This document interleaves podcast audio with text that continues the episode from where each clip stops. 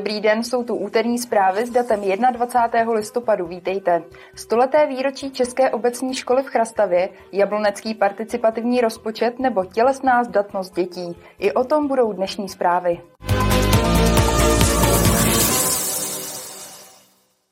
V České obecní škole v Chrastavě se vyučuje přesně 100 let. Z původně základní školy se stala mateřinka, do které nyní chodí téměř 70 dětí. Stoleté výročí oslavilo město hudebními vystoupeními místních dětí. 20. listopadu 1923. V tento den poprvé usedli do lavic žáci České obecní školy v Chrastavě. Pro českou menšinu v převážně německém městě šlo o významnou událost.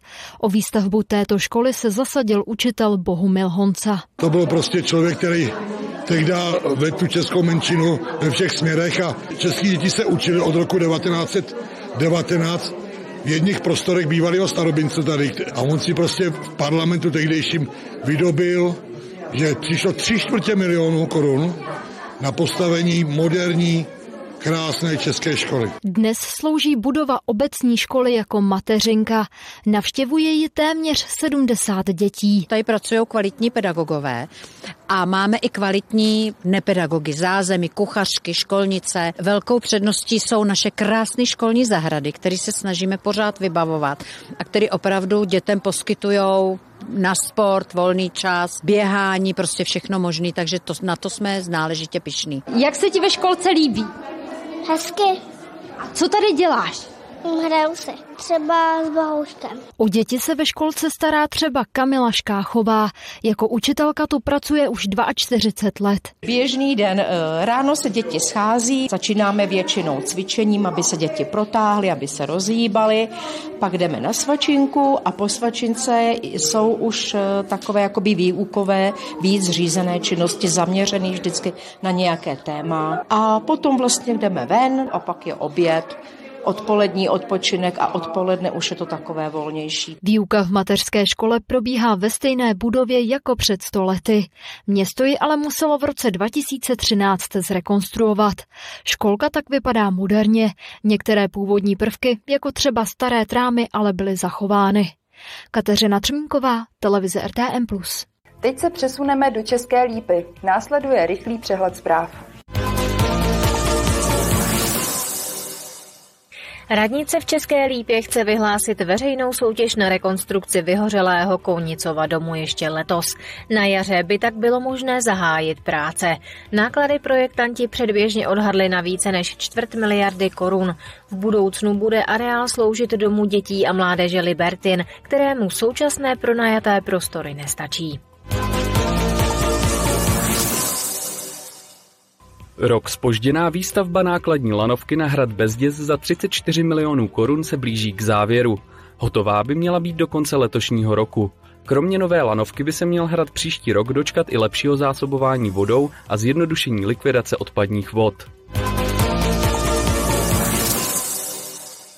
Vysoké nad Jízerou hledá nového ředitele pro svůj specializovaný ústav chirurgie ruky. Ludvík Hovorka, který ho vede od dubna 2020 na vlastní žádost skončí. Během jeho působení ve Vysockém ústavu se podařilo dokončit dlouho odkládanou výstavbu nového lůžkového pavilonu za více než 90 milionů korun. Nová budova je v provozu od letošního září. Sběr návrhů do jabloneckého participativního rozpočtu Vyšperkuj Jablonec je u konce. Do akce města se zapojilo více než 100 občanů. Teď už bude záležet na posouzení magistrátu, které z návrhů budou moci v příštím roce zabojovat o přízení lidí. S letošní účastí na participativním rozpočtu Vyšperkují Jablonec je město spokojené. U lidí téma zarezonovalo a projektů k posouzení se sešlo více než dost. Všem žadatelům nebo navrhovatelům děkujeme. Sešlo se nám 121 projektů ze všech částí Jablonce nad Nisou. Z toho celkového počtu je hodně projektů, které byly podány dvakrát i třikrát od jiných žadatelů tím, aby si pojistili úspěšnost a vlastně zařazení toho projektu do toho veřejného hlasování. Budeme muset právě vyřadit všechny tyhle duplicitní návrhy a dostaneme se na konečné číslo. Odhadujeme to zhruba někde kolem 100 sportovky. Budeme zjišťovat, jestli jsou realizovatelné, jestli jsou na městských pozemcích, do jaké podrobnosti ten nápad šel a budeme z toho dávat nějaký jako finální souhrn. To nám zabere určitě několik týdnů, protože těch návrhů je mnoho. Nejvíce projektů se týká městské zeleně nebo dětských a workoutových hřišť.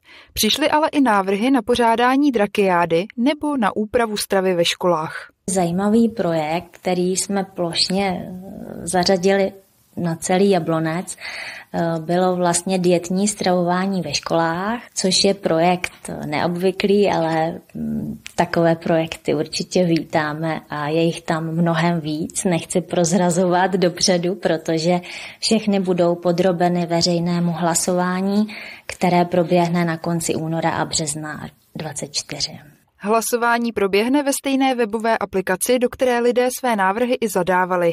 S vlastní realizací vítězných projektů pak město počítá od dubna příštího roku. Aneta Punčochářová, televize RTM+. Pokračujeme dalšími novinkami napříč regionem. První z nich se týká daně z nemovitosti. 14 měst a obcí v Libereckém kraji od ledna zvýší daň z nemovitosti. Většinou jde o plošné navýšení jak pro majitele bytů a domů, tak pro podnikatele. Některá města ale zvýší daň pouze pro určité lokality. Pro obce je úprava daně z nemovitosti jednou z možností, jak navýšit své rozpočty. Na skapacitnění silnice 1 lomeno 9 mezi Novým Borem a Svorem se stále intenzivně pracuje. Na hlavní trase probíhají zemní práce a dodělává se kruhový objezd.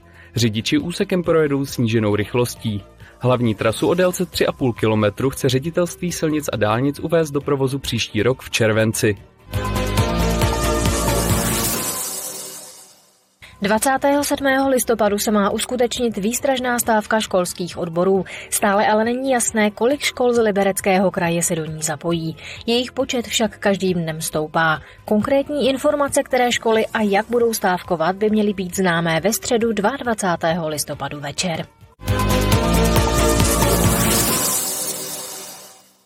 V kondici současných dětí jsou čím dál větší rozdíly. Vyplývá to z měření vědců z Technické univerzity v Liberci. Roste totiž počet dětí, které mají horší tělesnou zdatnost než jejich vrstevníci před stolety. Na druhé straně jsou pak nadějní sportovci, kteří dosahují nadprůměrných výsledků. V roce 1923 zvládly 11-leté děti udělat v průměru tři schyby. Dnes zvládnou pouze jeden. Výsledky ze současné doby jsou ale zkreslené. Existují totiž žáci, kteří jich dokážou udělat i 30. A pak jsou tu také ti, kteří se nepřitáhnou ani jednou. Na jedné straně jsou sportovci, žáci, kteří opravdu se věnují sportu jako takovému a viděli jsme v těch maximálních hodnotách, že převyšují žáky z roku 1923. Na druhé straně ale, jak se ty nůžky rozevírají, jsou jedinci, kteří dosahují ještě menší hodnot, než bylo v tom roku 1923 eh, běžné. Tyto výsledky získali vědci z katedry tělesné výchovy a sportu z Liberecké univerzity díky měření, které po sto letech zopakovali na 15 českých a pěti slovenských víceletých gymnáziích. Výzkum zjistil, že děti jsou v současné době v průměru o 13 cm vyšší a váží skoro o 10 kg víc než jejich vrstevníci v roce 1923. Výsledky, které které vyplynuly z měření motorické výkonnosti, ale tak jednoznačné nebyly. Z většiny testů s výjimkou toho, který se zaměřoval na schyby, nevyplynul v porovnání s rokem 1923 žádný významný pokles.